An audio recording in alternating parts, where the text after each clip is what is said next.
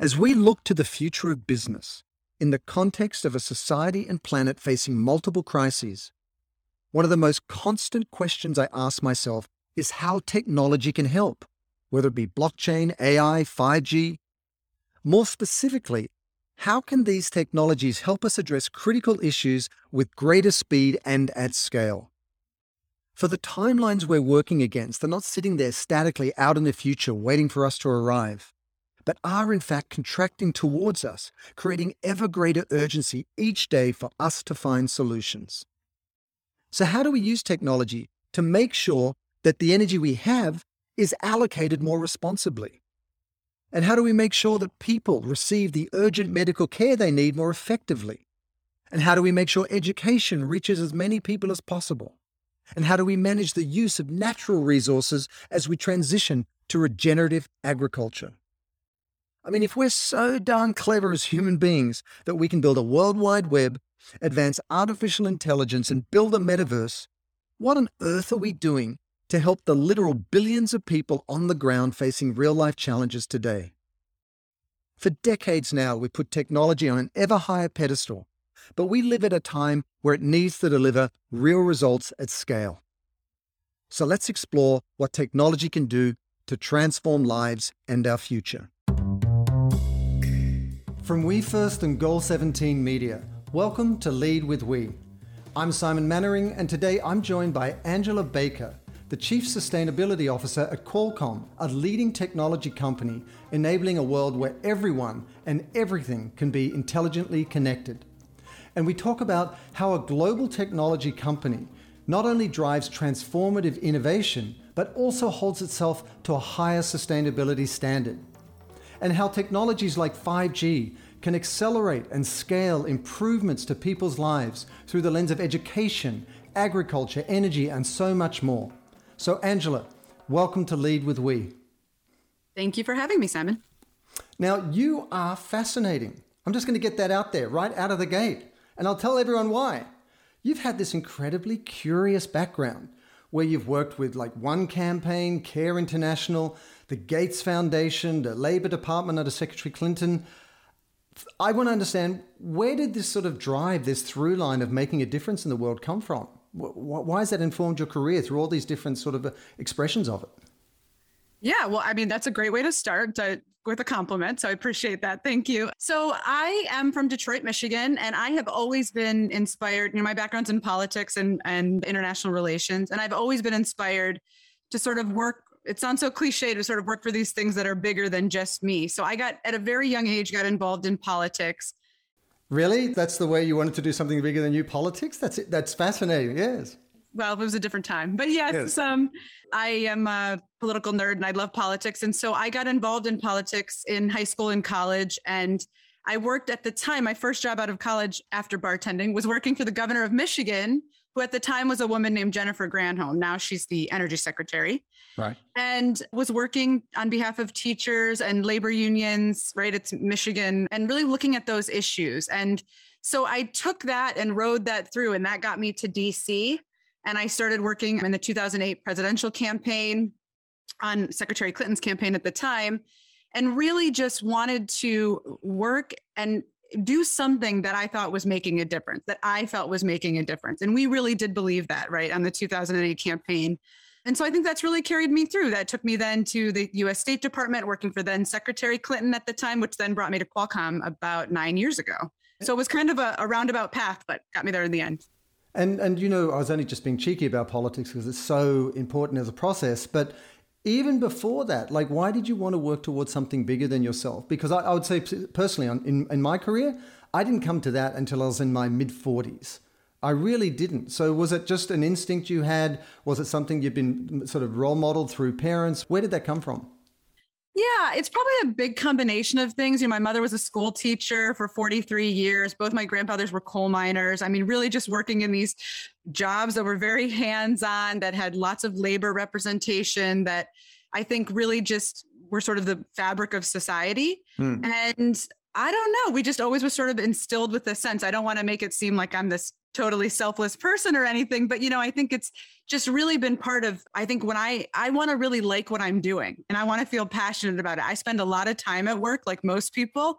And so I really want to feel like it's making a difference in the world. Like I'm feeling good about the effort I'm putting in every day. And so, and I've been very fortunate to work for really inspiring people and for really inspiring causes. So, yeah. Yeah. I mean, maybe it's because obviously I'm an older generation than you. Perhaps that was more in the air as you were going into your careers at that time. But I just find it such a powerful experience for anyone when they get that alignment between who they are and the difference, you know, they want to make in the world. And that informs their career. It's so, so powerful. So it was this roundabout way into Qualcomm. Now, that's got to be a big shift going from, you know, the government sector and so on to the private sector as a sort of motive for change. How would you characterize the difference between the two? Because there's there's pluses and minuses, minuses on both sides, right? Yeah, absolutely. I'm a big fan of government. I mean, I yeah. worked in government for a long time. I think it really can be a, a big agent for change. I remember when I was looking at a job in the private sector, it was sort of my first foray in, and everyone said, you know, the great thing about the private sector is there's no bureaucracy, right? Which is not true, of course. Not true at all. Huge company, right? It's much more efficiently done. It really is bureaucracy. Yeah. That I would definitely agree with. But, you know, it's yeah. still, we're like a, what, forty-five thousand person company still. And of course, there needs to be checks and balances. Otherwise, people would just be off doing things. So working for a company like Qualcomm that's so innovative, got really bright people working at it, you know, I think it's one of the things that I love is that there is a lot of flexibility and freedom. And if you come in with a good idea, everybody's really open to exploring that. And I think government, there's lots of good ideas in government, but there is, there are more stopgaps in place to sort of, that makes it harder just to sort of change as quickly. Certainly there's lots of innovative things happening there, but I think that's probably one of the biggest things. And of course, in the private sector, you have more funds to put towards these types of efforts than you might in a government setting where taxpayers are funding you, right? Those would probably be the two biggest. But I've worked, both both have really great people, really smart people working that are passionate about the things they're working on. So. And before we dive into Qualcomm, I want to ask you, you know, a big part of the whole Lead with WE kind of idea is that we're all collaborating, not just within a company or within a sort of brand community, but bet- across sector. If you said there was one thing that you would love to wave a wand that would help facilitate better sort of government and private sector collaboration, one thing that had to change, what would you say that would be? Wow, that is a really it's, big question. It's a big question and it's all on you right now and you've got no time to think about it, right? I know. I mean, I think it's just so hard to even co- to find common ground a lot of the time because everybody comes to the table with their own needs and issues and challenges and thoughts and ideas. And even building, I think everybody right now is talking about public-private partnerships. Obviously, you guys are goal seven, you know, you're working with Goal seventeen on this. Of course, the S D Gs. I think none of these things are going to be achieved without sort of that collaboration. But it is hard to sort of get all of these really big organizations together and and to get them focused. And then, of course, there's all these different organizations that are looking at the same thing, right? You've got U N, or let's say the World Economic Forum or the I T U or all these organizations are all looking at very similar things when probably we could just have like one effort. Right, I know. That brings everyone together. So to integrate those efforts would be so much more effective. And I think there's an inherent tension in the private sector with the tenure of a C E O or a C M O because there's a shelf life to that. And then also the election cycle, you know, that periodically transitions. So it's hard to have that long-term horizon when you've got all this sort of short-term motives. But let, let's turn to Qualcomm. I'm going to put my hand up and say, I know who Qualcomm is. I've known about it for years. I've been in the States for twenty years, but I don't know it as well as I might know some other companies because it's one of the leading B two B companies out there. But I think, so tell us what Qualcomm does and, you know, how it shows up through the B two B lens in companies or, you know, technologies that people might know. Yeah, absolutely. I think some people always say, you know, we're the biggest technology company you've never heard of, right? And right, right. In the introduction, you know, I think you expressed it perfectly. You know, we're creating a world where everything and everyone can be intelligently connected. So what does yeah. that mean? We're building tech that's enabling your phones, your smart health, your smart agriculture programs. We're one of the leading companies that's been working on building five G and designing six G. So all of these things, and we did that for C D M A and three G and four G as well, right? So all of right. these that let your phone connect to the internet, or in the future, let your fridge connect to the internet or whatever it might be, right? So we are building, we're the guts, right? We build the inside or the brain, maybe that's a better analogy, the inside of what makes your devices work and what makes them work efficiently and effectively for you in the way you want to use them, right? So that could be drones, it could be your phone, it could be T Vs. I mean, there's lots of things that could be enabled by, that are enabled by Qualcomm technology. And I think people inherently understand that if we're more connected and we're better informed, we can do more good more effectively. I mean, that's sort of self-evident. At the same, t- same time, there's so much dialogue around things like five G, and we're we're still arguing over five G, and you're already onto six G. It's kind of like, wait a second, we still haven't start, finished gnashing our teeth over here. So help us understand what five G is. And also, there's a huge debate that's played out nationwide and around the world around this. Why has there been such a debate around whether it's positive or negative, and, and where did that come from?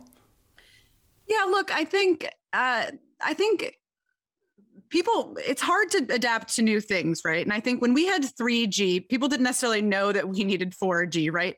And there's this great example that's used internally. It's like before four G came along, there was no Uber, there was no Lyft, there was no ride sharing. It wasn't even an idea yet, right? But then four G happened, and then other people were able to build technologies off of that technology. Right. And now ride sharing's in most places, right? I'd say I use it at least many times a week, I use it, right? Yeah. That's one example, right?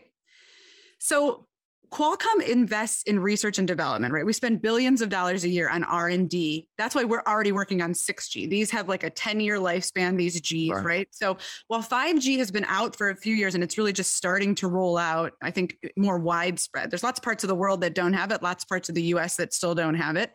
And right now it's making your phone a little faster, but really the power of five G, it's got fiber-like speeds, it's got ultra low latency, massive capacity for data, right? High reliability. It's going to enable so many other things that haven't even been thought of yet. And that's really the power of five G, right? So it's going to enable ways for smart healthcare. Like right now you can do a video call on four G or L T E. I, I do it all the time. Yeah, yeah. We're doing one right now, right? Yeah, yeah. But with five G, it will be even clearer, even be- better, even more instantaneous. And the problem is if we don't continue to advance and moving the Gs forward, if you will, then thing like if you still had three G, or if you have three G in ten years, you won't be able to download a TikTok video. You know, it would take you like an hour to download. Right.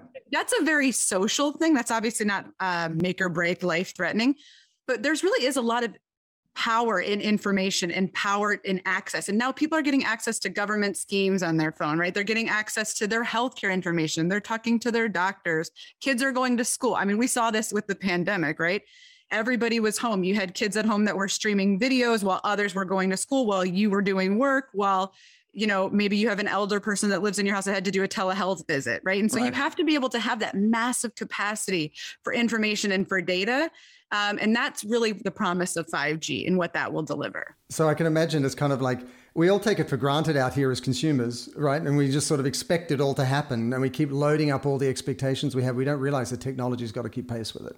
Yeah, I mean, it, there's all these functionalities. And as we connect more and more things, so as your car has, you know, I don't know, hundreds of semiconductors in it, or as your, as we get things like connected vehicles, or as your fridge is talking to your microwave, is talking to your phone, right? All of these things, or you might have a, a smart thermostat in your house, right? All of these things, those require data, they require spectrum, they require all of these very technical things that Qualcomm is looking at, amongst many others.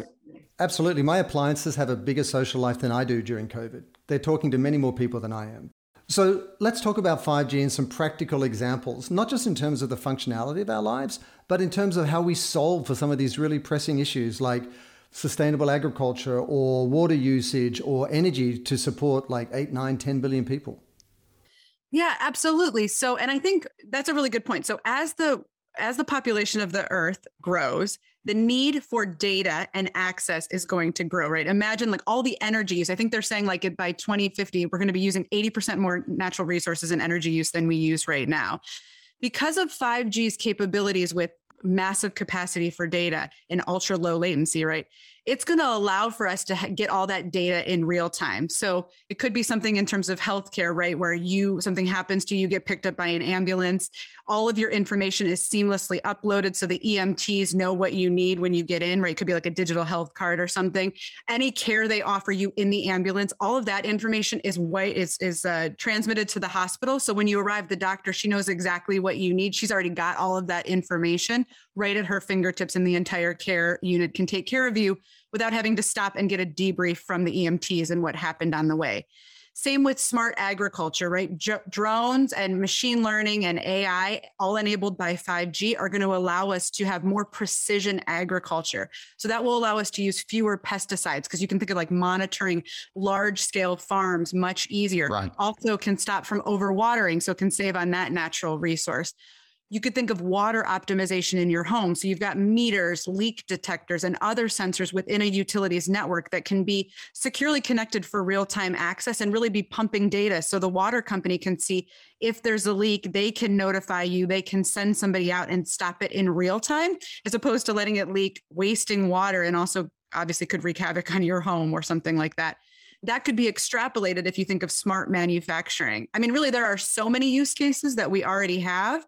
And there are so many use cases that we don't even know about because the, the technology hasn't been built yet, uh, sort of on the back of five G. No, it's just amazing to me that, I mean, it's not surprising we've got so much sort of depletion of the Earth's resources when we haven't been monitoring these things up till now. We've just been using them just recklessly without monitoring them. With so many positives around five G, I have to ask you, where is that negative sentiment around it? Is it a lack of understanding, or is it a lack of storytelling? And what do you do to sort of mitigate a dialogue when you're doing something really purposeful, but then there's that narrative out there that's working against you getting that done? What do you do to course correct that? Yeah, I mean, look, I think every time something new is released, there is... there's people on both sides that say whether or not it's a good or a bad thing, right? And so, you know, like when microwaves were released and people were saying like, don't stand in front of your microwave because you'll get radiation. Right. I think we work across industry groups and trade organizations. A lot of them, like C T I A and others, have put out research showcasing the positive benefits of five G. There's nothing to be worried about. There are no concerns around five G. It's leveraging spectrum the same way that four G has done or three G has done, right, previously. And I think one of the things that we can do as Qualcomm is continue to build these use cases, build this technology, and showcase these use cases and how they can have a positive impact on society. Of course, technology can always be used in multiple of ways. And we, as the creator of the technology, don't have a say in how the end, how it's used in the end. But I think showcasing, you know, how five G, how I O T, Internet of Things, how machine learning or artificial intelligence can be used in a positive way is just going to help people feel more comfortable with it, but also help others, you know, other innovators and other inventors think about what could be built. I really think the possibilities are, I hate to say limitless, but possibilities are sort of endless here. There's lots of things that could be built using five G. I know, I, I completely agree. I mean, the reason I'm so optimistic about the future, Angela, is I think every one of these challenges is a marketplace opportunity in disguise, whether it's, you know, sustainable agriculture or regenerative practices or access to clean water. I mean, these are all going to be solved for in some way by a company that's enabled by technology and so on. When you've got so much breadth of application, how do you sort of pass out, or how do you organize that inside the company? Because you're, you know, in one hundred fifty cities around the world, as you said, you've got forty-five thousand employees. It could be applied to any number of things. How do you sort of organize it internally so not only, you know, your clients or customers and consumers understand it, but even your own employees? How do you section it out? Yeah, you know, I think really our C E O has really put a big focus around diversification and looking at all of these different business sectors. And obviously I'm biased, but as I say, like Qualcomm's got some of the smartest people in the world working on it. So there's a team focused on I O T. There's a team focused on automotive. And what do those benefits look like with five G or with connected vehicles to everything or autonomous driving, right? There's so many subsegments even within yeah, one yeah. segment.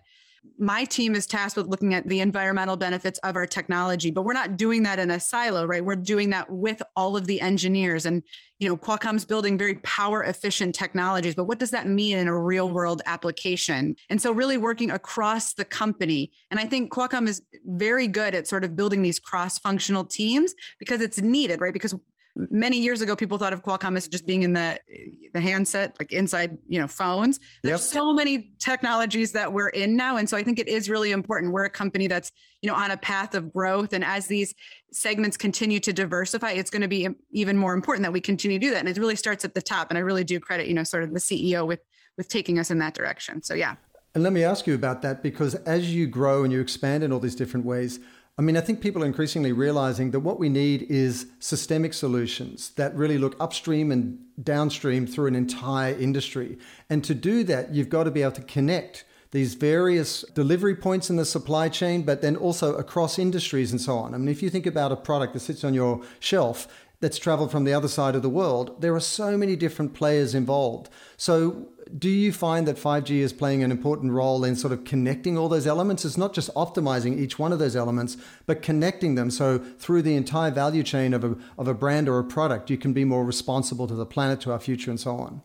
Yeah, absolutely. I, I love this example of sort of like, if you think about a apple that's grown in an orchard or something that's grown on a farm, right? Right. So you've got this apple, you're using precision agriculture, machine learning, A I, ensuring that the everything's grown using the least amount of water as possible, the least amount of pesticides as possible to produce a very good apple. Then that apple gets picked and it gets transferred on a refrigerated truck. And you can have sensors on that truck to ensure that it's kept at the right temperature so that it stays crisp and cool, right? And then it gets to your local grocery store.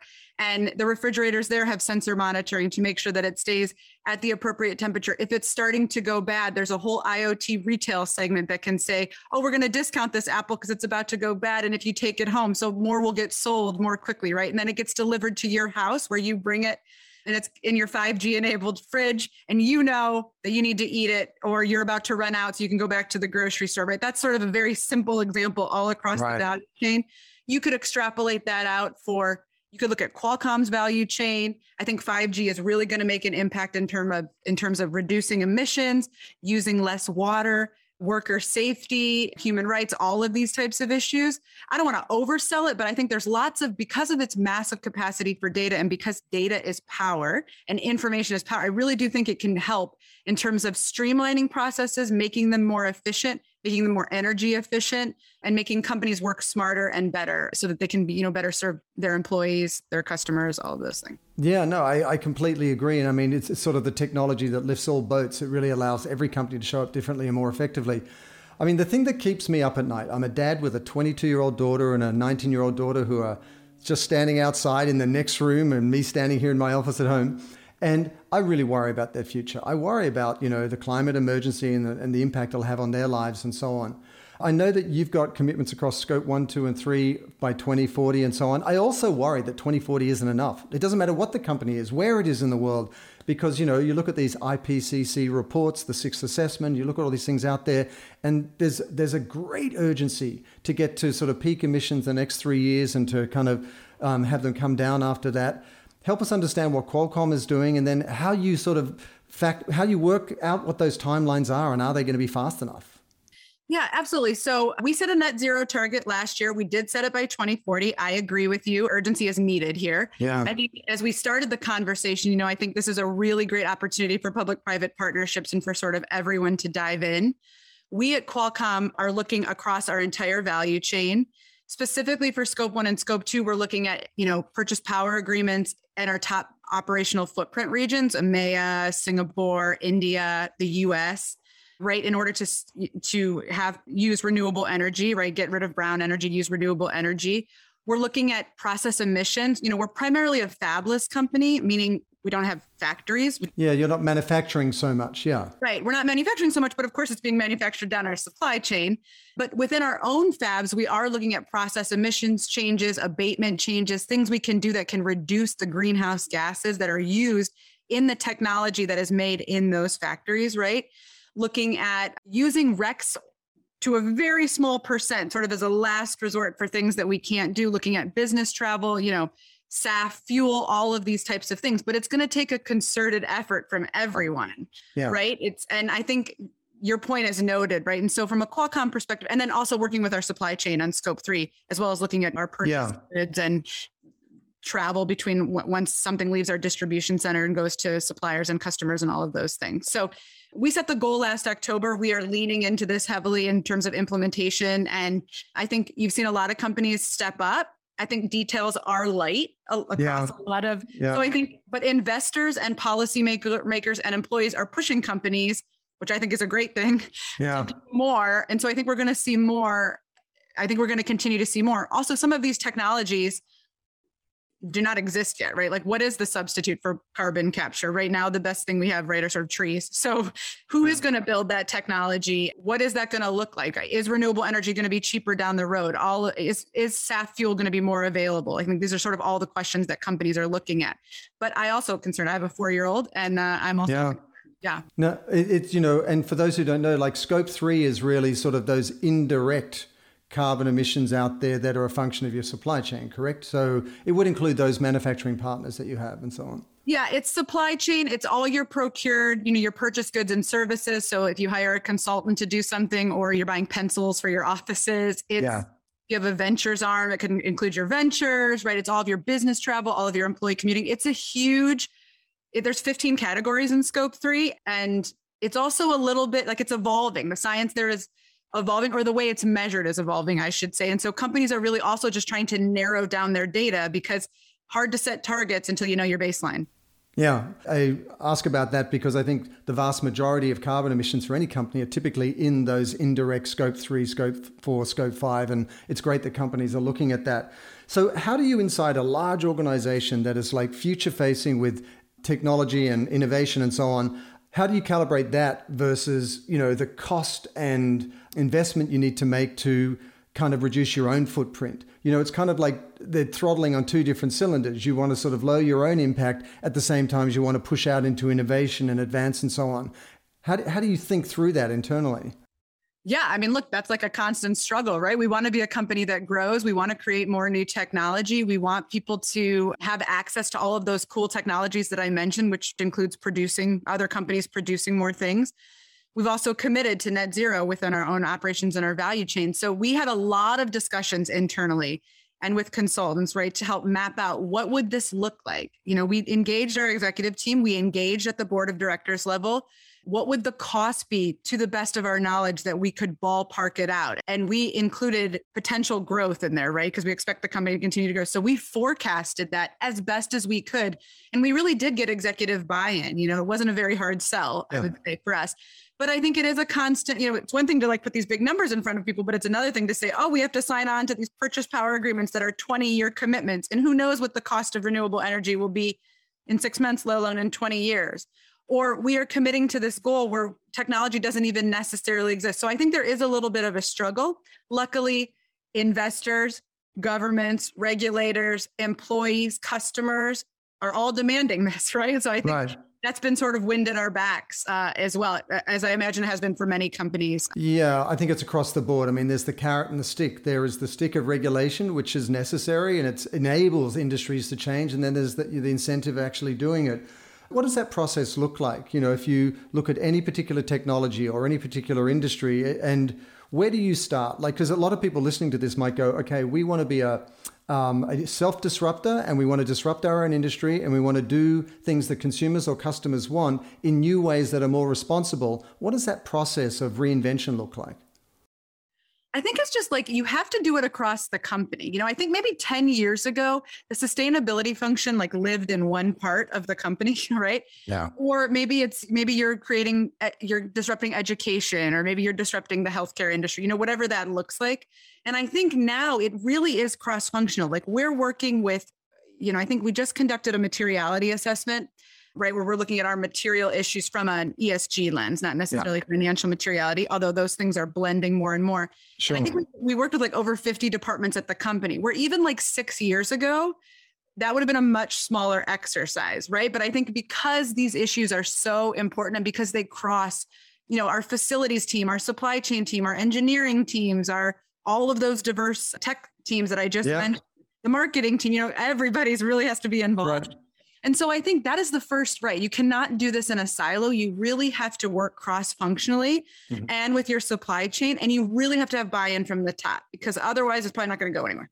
And you know what? It's a really good point. You need buy-in from the top. And I know that you've sort of tethered executive compensation to E S G goals, which really builds it into what it means to be a leader at a company like Qualcomm.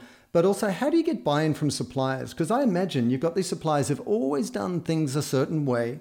Their technologies and capital investments have been in the, the, the way things have always been done. How do you convince them to absorb the cost and time to transition? Is it just that they want to keep you as a customer? I mean, how do you motivate everyone to get on board? Yeah, I will say, so this is something that we're starting, right? We put the right. goal out. We've been talking to our suppliers. So I think if we talked in a year, I might have even a better answer for you. Right, I right. But I will say a lot of our suppliers already had commitments. Yep. And a lot of our suppliers also supply to other companies who also have set large targets. And a lot of our suppliers are publicly traded companies who also have investor pressure. So right. I think there is that discussion about what does that financially look like? What exactly are you asking us? How do their targets line up with our targets? I mean, I think you have to work with your suppliers. You can't just set a goal and say like, okay, you guys have to go and do this now. But at the same time, our suppliers are supplying to other large companies who may have set more different goals, more goals, right? I think we're also looking at things like water and other things in addition to emissions targets. And I think customers, whether it's a B two B customer, right? Like for example, the auto industry is really yeah. taking a lead in this. And if you're an auto supplier, you're getting lots of questions about what are you doing for renewable energy? What are you doing for emissions? So I think that's the goal. I think that's why the S E C is getting involved. I think that's why all of these things are sort of happening. The goal is to sort of just make it like that you can't, there is no option to not do any. There isn't an option to not do anything. Yeah, no, absolutely agree. I mean, you, I think the auto industry is a great example because if you look back, I remember in twenty ten, twenty eleven, when Elon Musk and Tesla were trying to disrupt the auto industry and the pushback of the traditional industry, the combustion engine, they, he was literally tried, they tried to put him out of business. And here we are ten years later, and almost every leading U S automaker has committed to transition fully to E V vehicles and so on. It's amazing. In ten years, probably the most archetypal foundational industry in the States has, has transitioned. So what do you do now when you look forward? Are you thinking in terms of building on the past and iterating and innovating, or are you actually sort of reverse engineering out of the future? If you're a five G, six G company and you want to stay relevant and ahead of things, do you actually sort of plot what the future looks like in ten or twenty years out and reverse engineer out of that and set milestones to that end? Like, how do you think internally? I think we're sort of looking at it in both ways, right? So if we look at our, for example, our net zero target, we've looked at twenty forty and we have mapped out internally what we think it takes for us to get there. And we are working like step by step, what, how can we get there? So we're starting on the renewable side, but looking at those things. I think because we're in all of these different diverse markets, I think also right. looking at how our tech can, how we can be building more energy efficient tech, more green tech. So right now our chips, our Snapdragon mobile platform, that is by far the most energy efficient, right?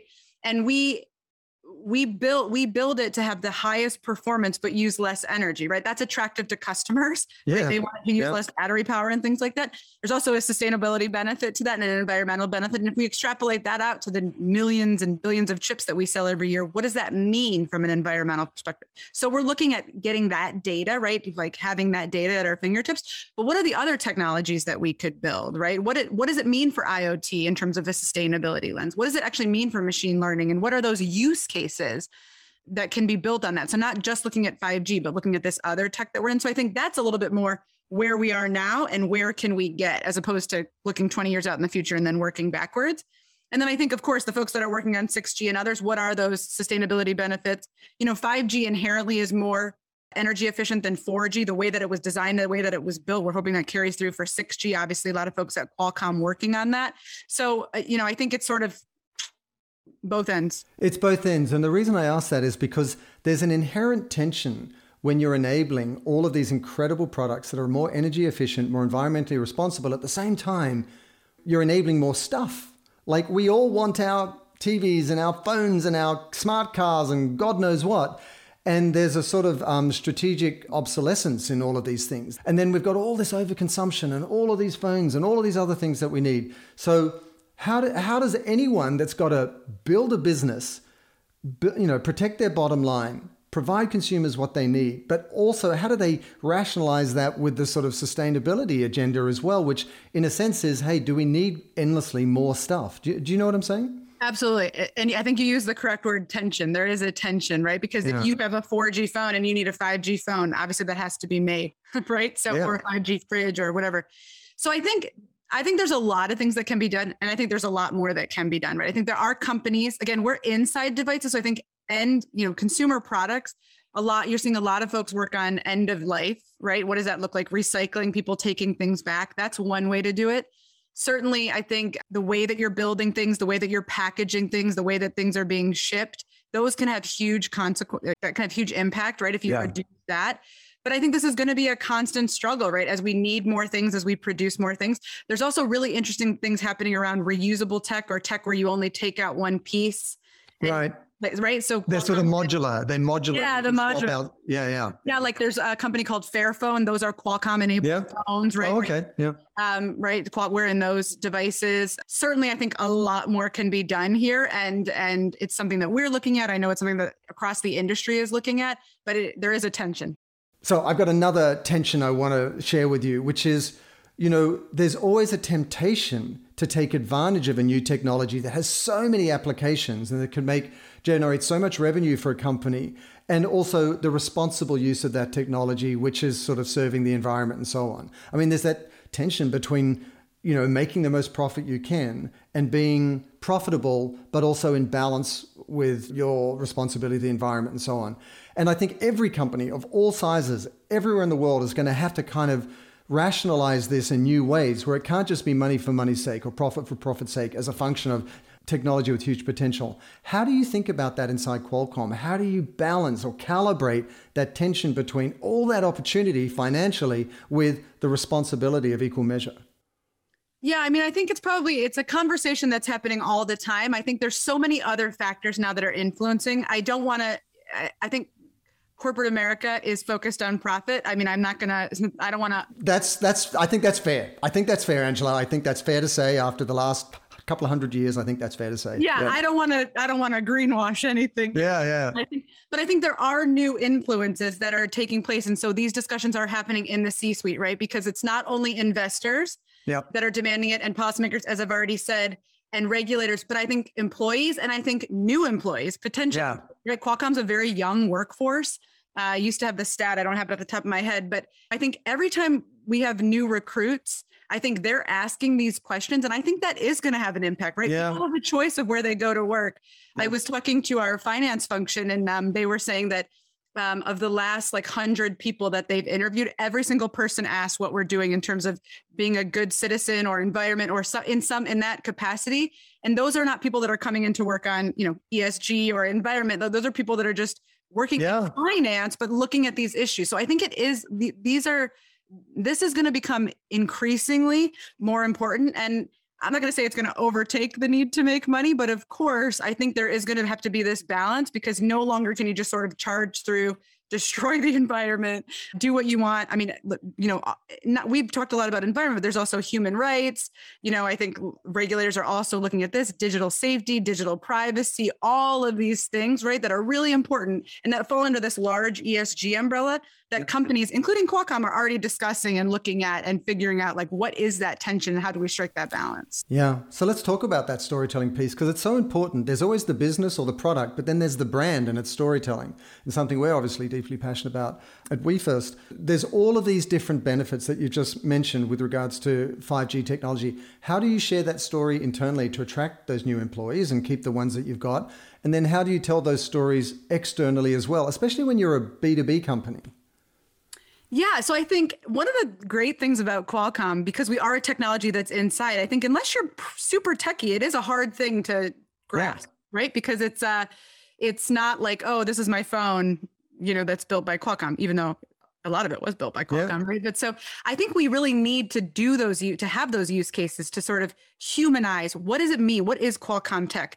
And so I oversee a number of programs. We have a program called Wireless Reach that really looks at how we can leverage our tech for good, and then working with the brand team and the communication team to help tell those stories. So how is Qualcomm technology being used to enable education or healthcare or smart agriculture? We work with a number of industry folks like G S M A, which is the association responsible for all the operators. We've got like a five G hub that we've been working with mm-hmm. them on mm-hmm. in an effort to tell, like, what are those green stories? And those are not just like future use cases, they're use cases that are actually happening right now, which can also be shared with governments to help spur innovation within different markets and things like that. And I think I think that employees see that, right? If you're an yeah. engineer and you're working on that and you want to think about, you know, how I can work on technology that makes a difference, you're going to know it. And I, I think we are doing that in terms of our like employee value proposition and things like that. Right. One of the things we did several years ago is a lot of the technology that contributes to G P S, right? Global mm-hmm. positioning. And that was designed, I believe, for ambulances, right? For emergency workers.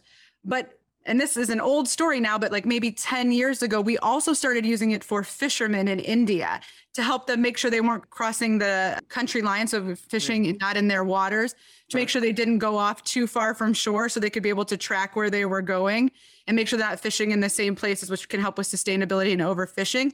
And that's just one example. Again, that's a very old example now because obviously everybody has G P S, but at the time was quite innovative because G P S was created for one thing and being used in a totally different way. And I think there are so many examples of technology, whether it's Qualcomm technology or not, that is created for one thing but can be leveraged in a different way. And I think that really speaks to especially engineers, but folks that want to work at a company that's super innovative like Qualcomm. Yeah, no, it, it does. And uh, the reason I ask that is every one of us have to sell our business, our services, our products, whatever it is.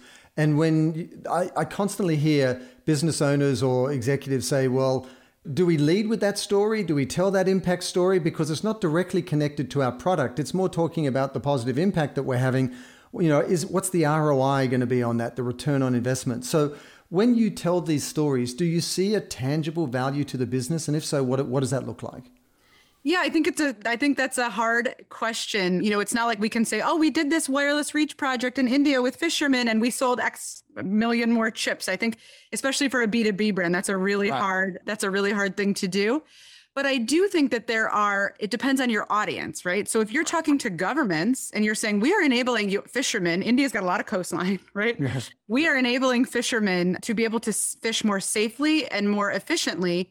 And that's, and we're also reducing the digital divide because we're connecting people. Again, not so much an issue now. Of course, there's still two point nine billion people not connected. But, yeah. you know, if you talk to governments about engaging people in their communities, giving them access to the internet, giving them technologies that could help in their livelihoods, in their healthcare, in their education, I think that speaks to a policy audience. My function sits within government affairs. So we do a lot of engagement with policymakers and governments around the world. I think that is a tangible benefit. I don't know if I could say the specific R O I. I think that is a harder sell, but I think engaging, that's one audience, right? I think investors as well are looking at these types of things. And before it might've just been, what are you doing for E S G? But now it is like, what is the financial, like they're asking for financial dollars tied to it, right? So how much money are you making on green technology, or are you tying E S G goals directly to your executive compensation? And if not, we may or may not vote for your directors. You know, I think there are more tangible benefits, maybe not specific to sales, unless you're a consumer brand. There, that might be a different, they might have a different. Sure. But, and you've got such an interesting perspective, having come from all the different sort of career stages that you had, but now you're in a technology company, but through the lens of sustainability. So what would you say a, a, t- a green technology of the co- company of the future looks like? Oh, I mean, I think there's so many options. It could be carbon capture. It could be building more efficient smart grids, right? We saw what happened in Texas last year. Smart precision agriculture. Really, I think there's so many opportunities. And if I knew what they were specifically, I would probably invent them and become a trillionaire. Right, right, right. um, but uh, yeah, I, I'm, I am confident that there are smart people out there working on it. And I think leveraging some of the technology that's available today, but so many things that haven't even been thought of yet. What would you say is the big sort of tension or obstacle you see in the future? Because, I mean, you know, my concern, Angela, is there's so, how would I put this? There is an aspiring middle class in lots of markets around the world that still want to have their seat at the banquet table of capitalism, get all their devices. There's the vast majority of people that live under ten dollars a day or six dollars a day. They're just trying to survive and get by. You know, when we've got one of the few things we can look forward, look to, to sort of course correct our future is technology. But, you know, what would you say are the biggest barrier or the thing that you worry about in terms of the role of technology in reshaping our future? What, what's your concern? Well, I mean, I think the first thing we have to do is make sure that everybody has access to it, right? There's right. still yep. two point nine billion people that don't have access. There's a digital divide. I think five G really does have the power to reduce that, uh, along with many other technologies. But I think things like fixed wireless access and others will be able to reach that last mile.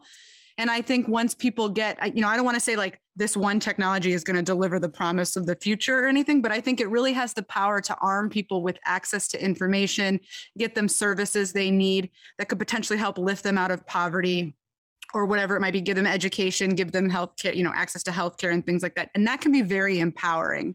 So that's probably the biggest promise that technology could deliver. I'm sure there are many other things that far smarter than people than me are thinking about. But and, and I ask that because I'm an inherently positive person, and obviously you are as well. I also think there's enormous hope and opportunity inherent in technology that's coming. What what what gives you cause for optimism? Because every day we pick up our phones and look at our computers, and there's all these negative headlines that just sort of, it's easy for anyone to spiral into hopelessness and so on. But you're at the heart of a one of the leading technology companies in the world that are enabling so much transformative products and, and, and technologies in their own right.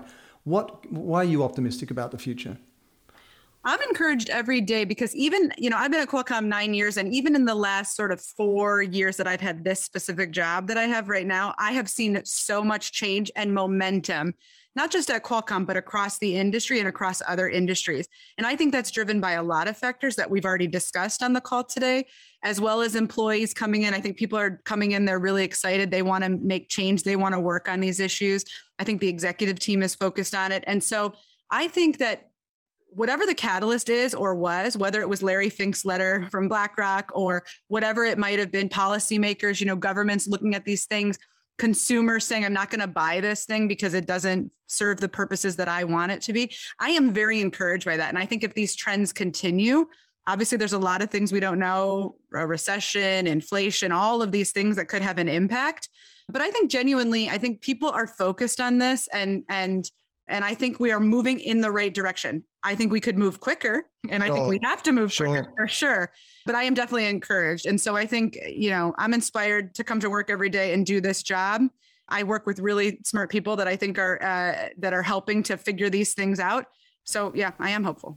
No, I agree. This is for the first time ever. I think we've got this requisite coalition of stakeholders all at the table for the first time. It's not just consumers or employees, but really, you know, suppliers are there, but the investor class is there. They've really said, we only want to put our money into companies that are going to better serve everyone's future, because otherwise those companies themselves won't be sustainable. So like you, I'm, I feel like for the first time ever, we have a viable alternative to the practice of business or capitalism that we've seen over the last, you know, couple of centuries. And the urgency couldn't be more apparent. I mean, every day we're all like, oh my God, this is a little bit scary to have children, you know, and, and all these different things. Angela, I want to thank you so much for your time. I want to thank you for your insights and, and also for the leadership through the lens of sustainability at Qualcomm, which then enables so much transformation. So thanks for your time today. Thank you. Really enjoyed the conversation. Thanks for joining us for another episode of Lead with We. Our show is produced by Goal seventeen Media, and you can always find more information about our guests in the show notes of each episode.